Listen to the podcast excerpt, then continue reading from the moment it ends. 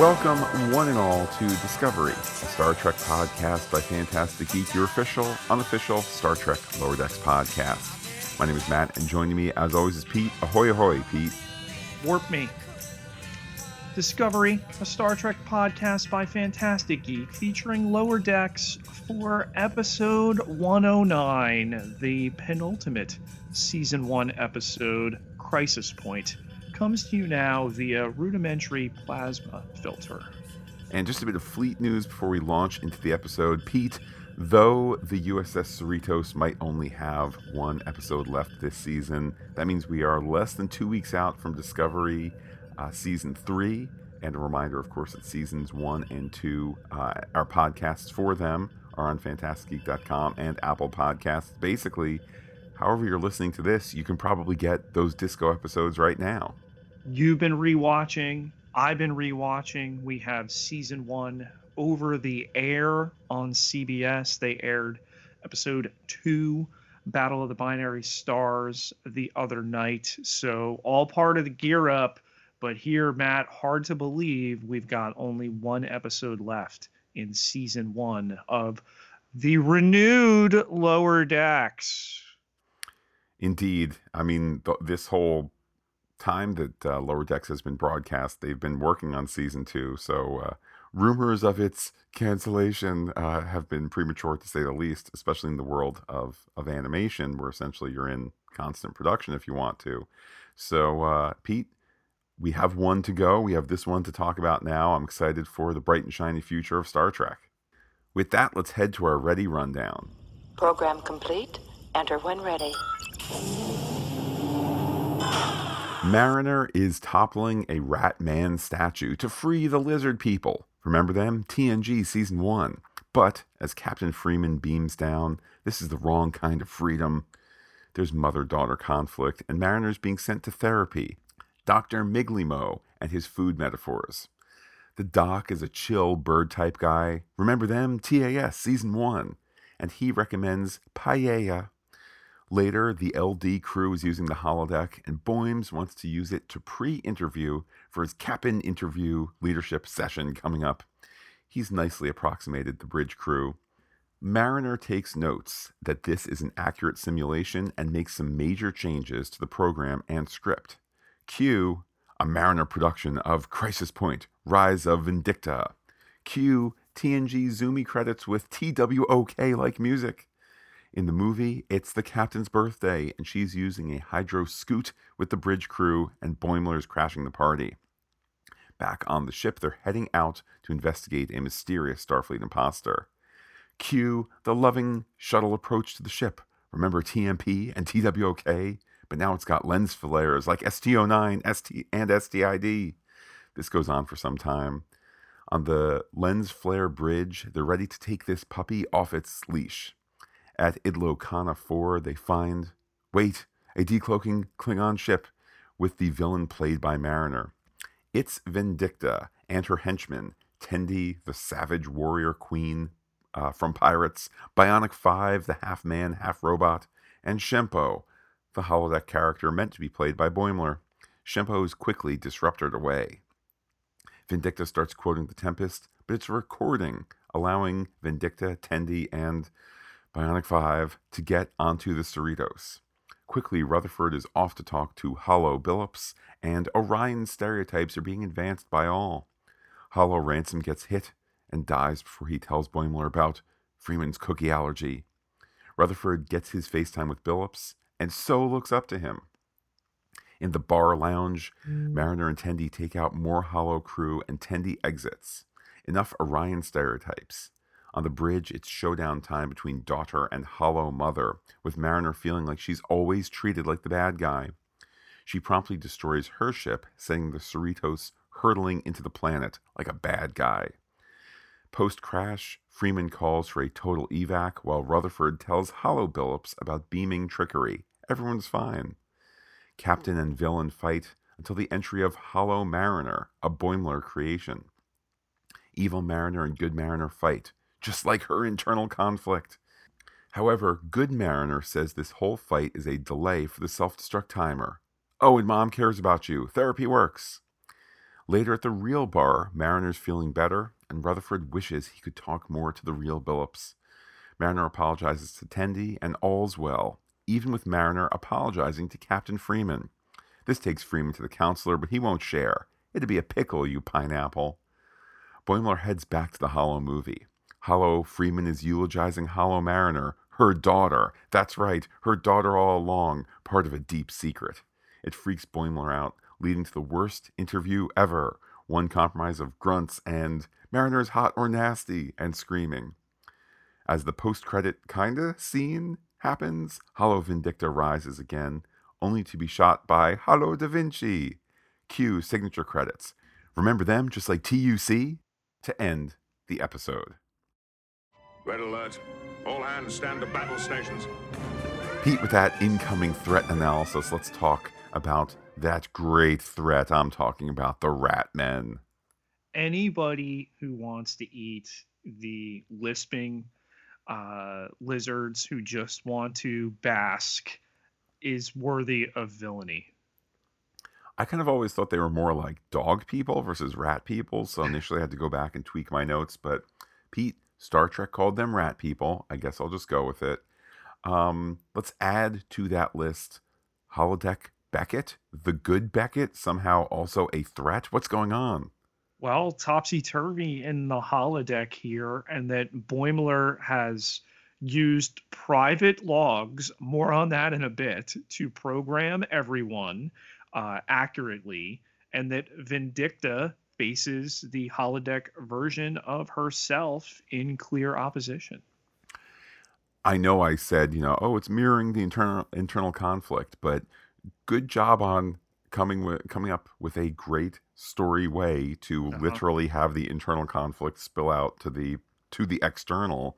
And Pete, we all really enjoy Mariner as a character, and I think that within the fight of the scene here, the story's not confusing or too complex to follow by any stretch of the imagination, but I think our hearts go with Hollow Mariner, and it's kind of like, oh, that's the real one expressing the real sentiments, like work hard and don't be a goofball. No, wait, but that's actually the fake one, So I think that the show has wrapped itself in, the holodeck fantasy where the impossible is possible, but it gets us this very real, and as Mariner says, therapeutic conversation. You can see the genesis of this episode from the writer's room. Let's ape the movie style, where Star Trek leapt from your small screen to your big screen and the traditions that have come with that. But then, all right, so that's the gimmick, but what's the story? The story is that it's really a different type of therapy for the protagonist instead of, you can't really have a Star Trek episode that would just be a character sitting in the staff counselor's office for 22 minutes, for 44 minutes, without breaking away in some way. And it's really cleverly done, and to flip the idea of an antagonist and make it the good version, if you will, of our protagonist who is acting like a villain is, again, just very smartly done. Yeah, and you use the word gimmick, and I don't think you're using it in a pejorative sense, but I think that a lot of the humor in this episode and in the series in general, it's not necessarily, set up punchline, haha, Lucy needs to eat more chocolates because there's more chocolates coming down the thing. It's kind of more of that ironic tongue-in-cheek, all the references overfloweth. We all enjoy a good shuttle goes to the ship or ship leaves space dock kind of thing. The show here in its own pacing is able to just make it impressive, then milk it more. I know there was somebody on Twitter who's like, now I'm back to not laughing at these episodes. I mean, the show is funny. I don't know that it's humorous. This is not Kramer walks through and you say, oh, crazy things are going to happen. It's kind of more of that, I get to smile and chuckle, particularly in an episode that ultimately is about this internal conflict. It's been the things that we've been talking about all season, kind of come to a front here with the villain of Holodeck Beckett Mariner. I mean, can we include the person who's not laughing at this episode as a villain, Matt? Because all I know is when, you know, you watch it for a couple seconds, maybe a minute, and then because it's seamless, you're suddenly like, wow, all right, they're purposely overdoing the lens flare. That's a wink. Okay. Oh my God. They're doing the Wrath of Khan credits and much of the music and then weaving in their own theme. Like, I'm laughing out loud. I'm sorry you're not laughing out loud. And even if all the jokes aren't laugh out loud, I mean, I think, you know, Next Generation, Worf in a mud bath with, as I recall, a naked Loxana Troy, you know, like, that was not ha-ha funny, but that was the same kind of humor where it's like a bonkers situation that's rather the opposite of, I am space navigator and I can tell you there's a space submarine out there. We need to do something about it.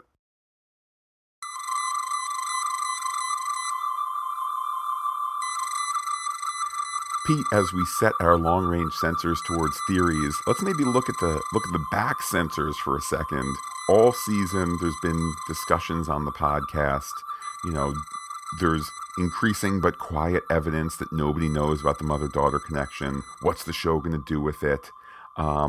What is the nature of this relationship? Why is Mariner being kept on board if things are so fraught and if she's such a terrible officer? And here we are in this episode, addressing them greatly and then emotionally propelling us to next week. Yeah, that it spills over, which is the right call, and the long-term storytelling of it. And I like that it had previously been unclear. We're like, they gotta know, right? Ransom's gotta know when they're giving Beckett all the jobs she's not gonna want. But yeah, that it's going to come to fruition. It is coming to fruition now with Boimler knowing it. Of course, he can't keep a secret. And I will be interested to see next week. I mean, you know, I always turn it off before the preview, but it was kind of tough with the way this episode ends with kind of the action, you know, the action post-credit scene, even though it's not post-credits, with the return of Da Vinci. I saw enough to see, you know, Boimler spills the beans to Mariner. You don't need to explain the natural curiosity of a viewer, Matt, couched in your anti-spoiler rhetoric. Bottom line being, I'm curious, you know, having just seen that one little sliver, I'm curious to see, you know, does everybody know by the end of the episode? Is the whole question keeping the secret? And now Boimler, who, you know, we all got a chuckle as, you know, worst interview ever, and clearly he did not prepare for it. I think maybe, you know, if you let it marinate for a little bit, you say, oh, actually, I feel bad for Boimler because, you know, do I take the holodeck literally that, you know, the captain would kill whoever found out this secret? I mean, I'll give some artistic license to the movie script, but, you know, clearly this is a secret. He can rationally, he in the real world, again, you know, these are real Prime Universe stories. They're just being told in an animated way. He can be super concerned about, you know, ticking off the captain and this having a major career impact, let alone impacting his friend. There's all sorts of questions. There's all sorts of drama. Can Boimler keep it? Does the fact that he keeps it propel him to getting that second pip? Or, you know what, Boimler, you're okay, even though you did terrible in that interview. There's a bunch of ways it could go. And it further extends the dramatic tension of the psychiatric storyline here. So now it flips to his perspective, bearing this secret, whereas just Beckett and Captain Freeman had before. Yeah, I mean, it's exactly what I think we have learned to expect out of this show, which is it's dramatically driven, not comedically driven. It's story driven, not gimmick driven. It just gets delivered to us in a comedic, gimmicky way. And again, no pejorative on the word gimmick there. We care about these characters. They've been the underdogs from the first episode. That's the nature of having this, you know, Lower Decks, ensigns only kind of thing. And you know, I have to wonder, are we going to get more answers about Mariner? You know, particularly, we've talked about her going up and down the ranks. We've talked about her, you know, lengthy past, time aboard the Keto, things like that. There's so much kind of dramatic space for it that, you know, it'll be interesting to see where they go with it. But it's the 80s, dude. We don't have psychiatric problems. Not when you have paella or pills or... Pete, I remember watching Crocodile Dundee and being very confused by the powder they were using at the party. I hope it's not that kind of 80s, because you know what? They've overcome those things in the 23rd century. Pete, kind of a basic theory question for you, but one that I think is very sound after coming off of this episode. We've settled into, you know, over the course of the first 8 episodes, we've settled into episodes in that traditional 22, 23-minute range. Blew me away when I pressed play for 109 here that we had a 27-minuter. And as I was taking notes, I'm like, these notes are longer than usual. Oh, right. Yeah, it was only 5 more minutes, but kind of percentage-wise, it was a huge increase. Do we get a 30-minute or close to 30-minute episode for the finale? Do we dare for a 35 or a 40-minute? That I truly don't know, but I love that they kind of supersize this episode in keeping with the theme here of a movie on the holodeck. So they're showing you that they can play around with the runtime. I mean, listen, you and I, going back to Discovery Season 1, talking about run times. Oh, this is a 38-minute episode? Oh, okay, kind of lean.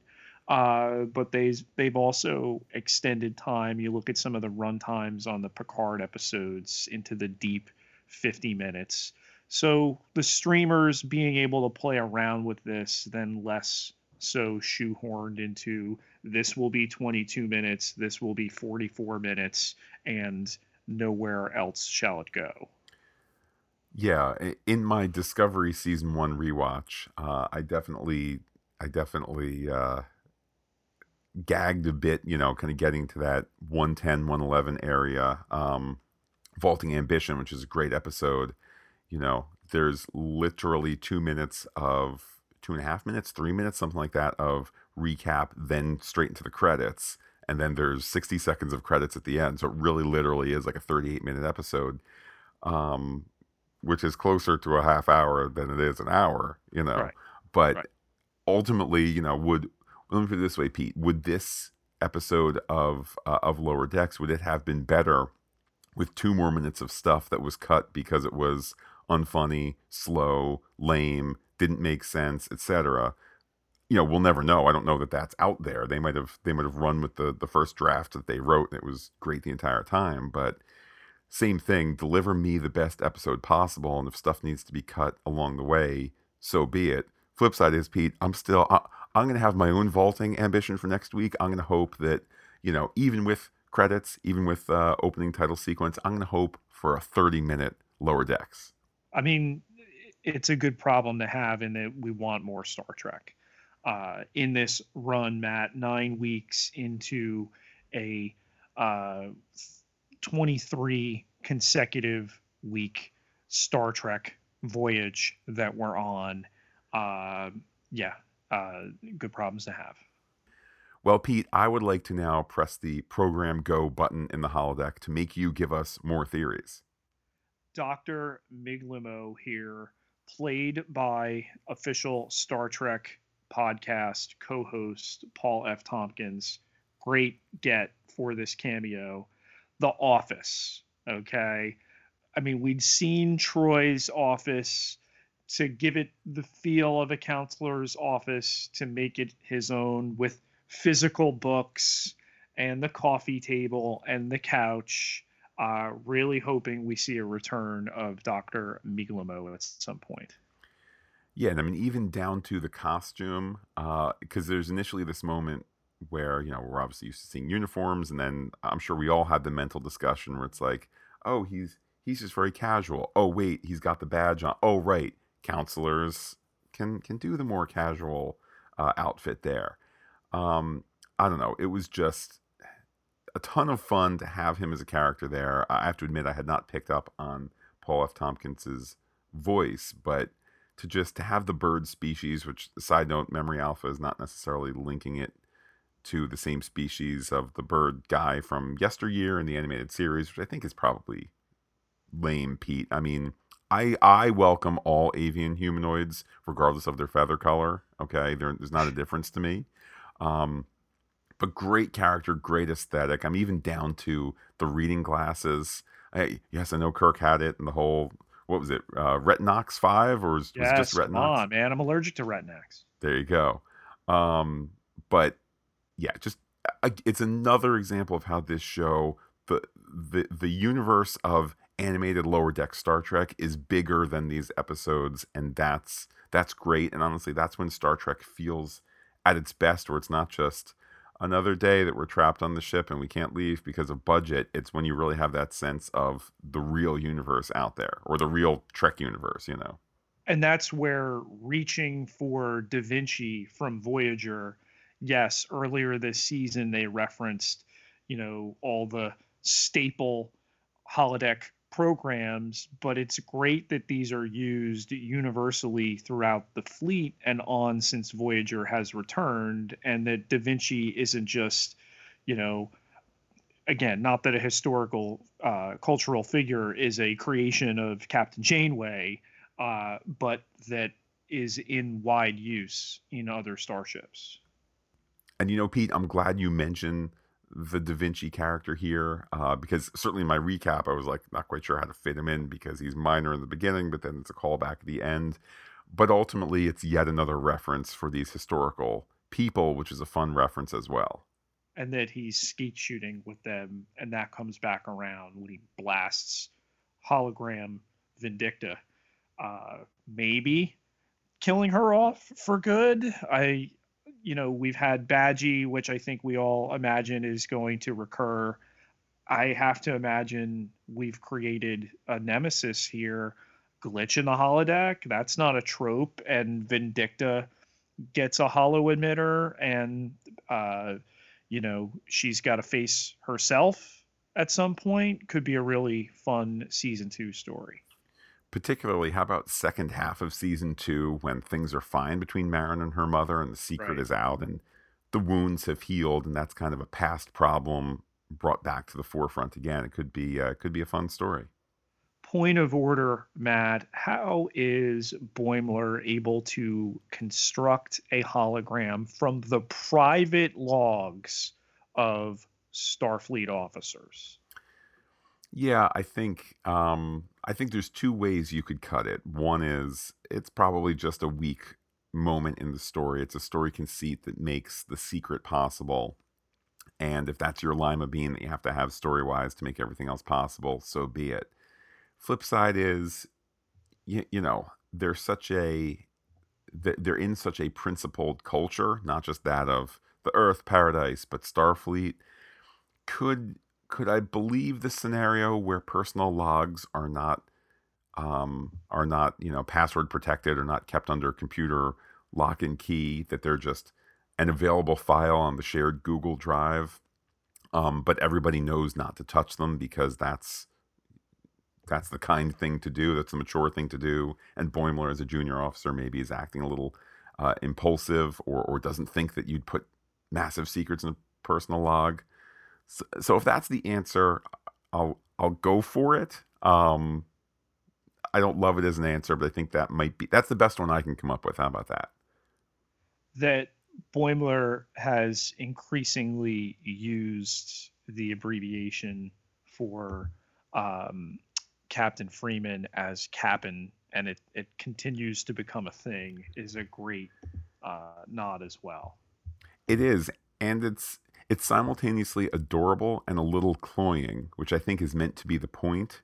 You know, Boimler is trying too hard, but I don't know if Ensign Kirk tried this hard or harder. I mean, Ensign Kirk cheated on the thing, and then, you know, cheated on the Kobayashi Maru test, and then got an award for it. So, like, you know, he was immediately, once he was, you know, given the rank of ensign, he was immediately a guy with a reputation. Well, now let me keep pushing the envelope. Let me keep, you know, trying to distinguish myself.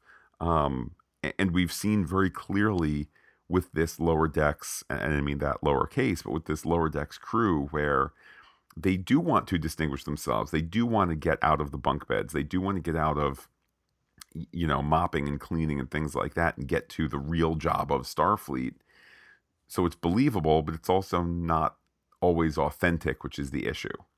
The balance that this episode strikes between loving homage and cheeky homage, I'll explain the difference here. So the Wrath of Khan style credits, the overdone flyby being a mix of both there, the signature credits at the end, right down to Boimler with a Starfleet Delta dotting his eye, and then things like the lighting and the trope of the crew out on a lake riding what they call hydra scooters, you know, jet skis, that it's a birthday, but it's also exploration. I mean, these are things, you're just changing the specifics. They would fit in any of the films.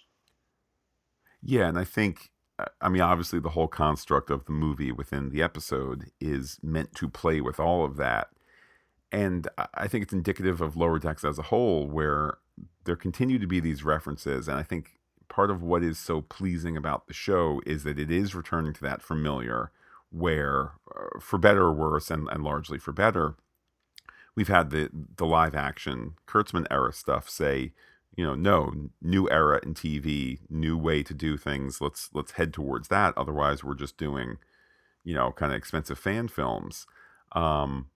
Here, they're able to get away with it because it's animation, or because it's more forgiving, or because they've gotten the message that we wouldn't mind a little stuff that looks back. I want more of Winger Bingston Jr., he of the one-man show in the Moist Vessel episode, and here crushed to death. Hey, loved your one-man show. Splat. Yeah, and it's amazing how in 9 22-minute segments or so, there have been those background characters. You know, I mean, you think of how many of those were there in Next Generation. You know, Mr. Mott comes to mind. That's kind of it. Maybe Ensign Rowe, although that was by design. It wasn't a background character that kind of, you know, hung around and, oh, it's our norm in Cheers. It's our, you know, it's our Cliff, who was more the background person who got brought to the forefront. But Pete, that's for another Paramount TV podcast. It's nice to have these familiar faces circle back. What is wrong with poor Billups? I know he has trouble talking to women. That was said in the first episode.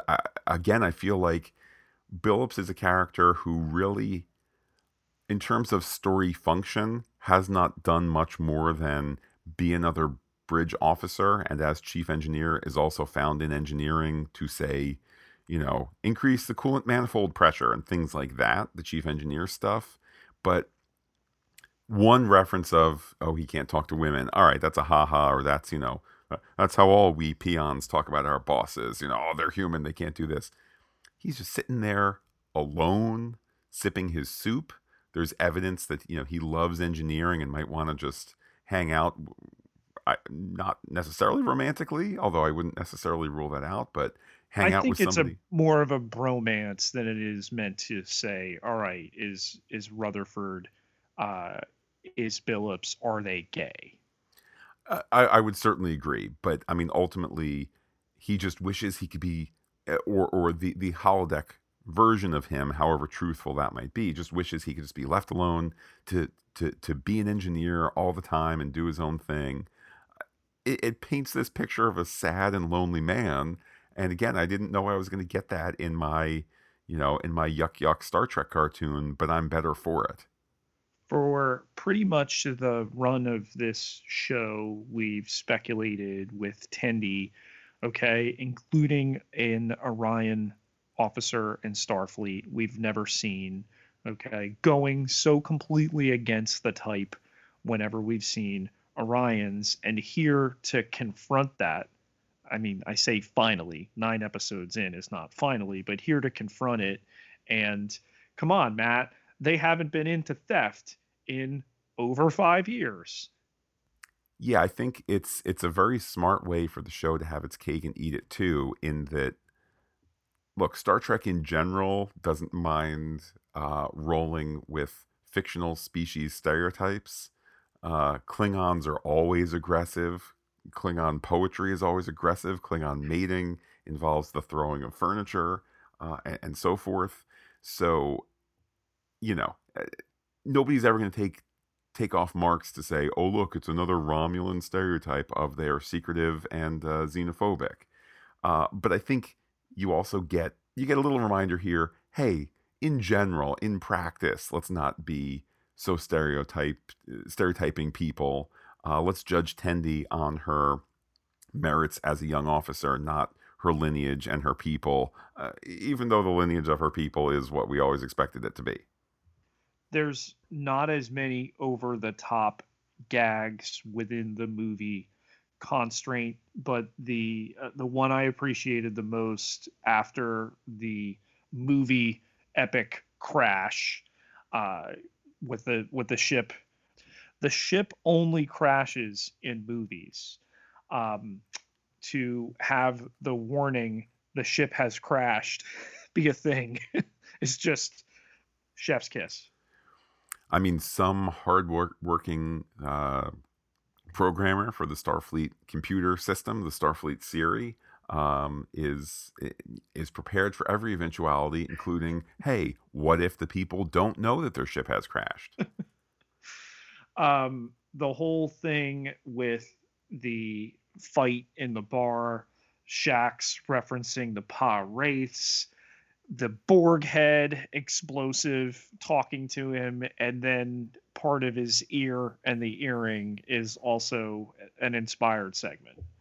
It is, and you know what? Extra points added for the use of the Borg head first as a shield and then as a bomb.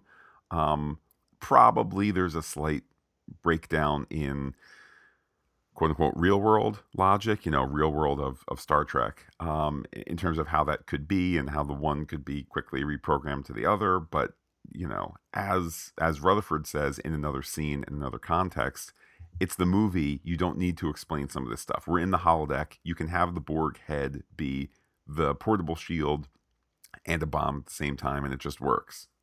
I continue to stan, like the kids say, Matt, Dr. Tana, who even when she's far away from the main narrative of this episode, gets the best line. She does. And Pete, I'm increasingly noticing that I think that when the voice actors record these episodes, they say the words and then the beep is put on there because I have no doubt the word was said. Yeah. Because you got a little was given. You got a little of the first letter and a little of the last letter that wasn't quite beeped out. She's just a super fun character. And Pete, we live in times where cartoon characters on the streaming Star Trek network using bleeped curses, that's the least of our worries. So I say bring it on. I want a Dear Doctor style Dr. Tana episode. I'll even take, Matt, because I know it would be hysterical, a Beverly Crusher Irish ghost story, but make it Dr. Tana's. That could be fun. Or, you're talking about Beverly Crusher episodes, the one where she's in the copy of the ship and the bubble is collapsing. That could be awesome as well. I mean, that they can play around with these. Yeah, I did not ever think I would. I'm a dog person, and then I would appreciate this crusty cat, doctor lady character like I do. It's well written. It's funny. Oh, she's a ton of fun. With that, let's go to Hailing Frequencies. Hailing Frequencies open, sir. Pete, we start as we so often do with our Twitter poll. Pete, this one, a rare outcome, let me say. The choices, 1 pip, Computer Arch, 0%. 2 pips, Pirate Party, 0%. 3 pips, Widescreen Wowie, 24%, and 4 pips, best Lower Decks episode yet? Question mark, exclamation point, 76%. So all the votes in the 3 to 4 range, even with my, Pete, I must admit, somewhat controversial claim, best LD episode yet. If you wanted to give it the 4, you had to commit to it being possibly the best one. And I think, again, the cream rising to the top, people are appreciating this show. We heard from some people on Twitter, starting with, again, Fastest Gun in the West. Makes me wonder, Pete, if maybe he is an old-timey, an ancient West hologram gunman. I don't know, but James, that's that big Kellen. Right now, this is my favorite all-time episode of Trek. I really needed it. Smart, funny, crazy, fast. It spoofs the Trek universe and gives it the highest praise at the same time. I want holodeck therapy now. Warp me. We also heard from James Stifler, that's at Livy, LYVE_wire, who said, best one yet. It was literally all over the place, and it made me realize something. As much as the Orville is Seth MacFarlane's love letter to Star Trek, Lower Decks is Star Trek's love letter to Seth MacFarlane. This show is Family Guy crazy. We heard from JT Atkins, that's at JTA is me. Great episode. It would have been entirely worth the Star Trek Wrath of Khan space dock fly around, brilliantly accompanied by an amazing send-up of my all-time favorite James Horner score, enhanced by J.J. Abrams' lens flares. Hashtag Lower Decks has been and always shall be, my friend. But then the rest of the episode was tremendous as well. Thanks. Pete, 2 more tweets here. James Killen had replied to JT Atkins. Pete, it's the Twitter crossover we've been hoping for. He said the space dock fly around was off the charts fun. Then lastly, from Brett Williams, that's at BWDESMO. He said, I legit loved it. Can't wait to hear your recap. Brett, now you're hearing us after the recap. It's all connected. It is.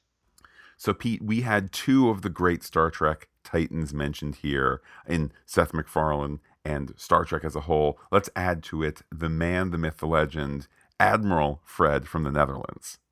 Hello, Matt and Pete, and all listeners to Fantastic Geek. This is Fred from the Netherlands with some feedback for Star Trek Lower Decks Season 1, Episode 9. I don't need therapy. Okay, that was all for now. Greetings, all the best, Fred from the Netherlands. Pete, Fred, this week, he is the Lower Decks of Star Trek. Let me tell you why, Pete.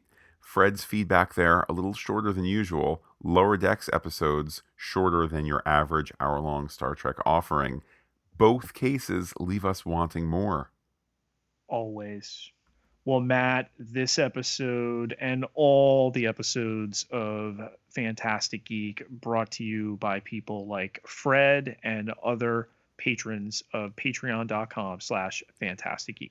Indeed, we are so proud to be listener-supported and so proud that, particularly this time of year as some of those annual bills come in, that we have those listeners who can help us out along the way. So thank you to one and all who've gone to patreon.com/fantasticgeek and helped support our little ship. Everybody who contributes gets access to exclusive podcast content, all sorts of levels to choose from. Can't contribute this month? Head over to Apple Podcasts, leave us a rating in seconds, leave us a review. It takes a little longer, but all are appreciated. Pete, let's keep the Star Trek conversation going. How can people be in touch with you to share their predictions with old spoiler Pete ahead of the season finale next week? You can find me on Twitter at Peter, P-I-E-T-E-R-J, Ketelhut, K-E-T-E-L-A-A-R, 11,604 followers. Can't be wrong. And while I'm personally on Twitter as Looking Back Lost, do be in touch with the podcast. Comment on fantasticgeek.com. Check us out on Twitter, Instagram, Gmail, where we are Fantastic Geek as well. But wait, Pete, there's more. Facebook.com/fantasticgeek with the PH, all one word, like it today. Well, Pete, barring any out of the blue Star Trek news, we will be back next Saturday to talk the season 1 finale of Lower Decks. Pete, also coming up at some point in the next 10 days or so, we'll be previewing season 3 of Discovery while also post-viewing the entire first season of Lower Decks. So plenty of Star Trek on the old space radar in the next 2 weeks. But for now, I will say adios to all our listeners and give you the final word. I was shampoo.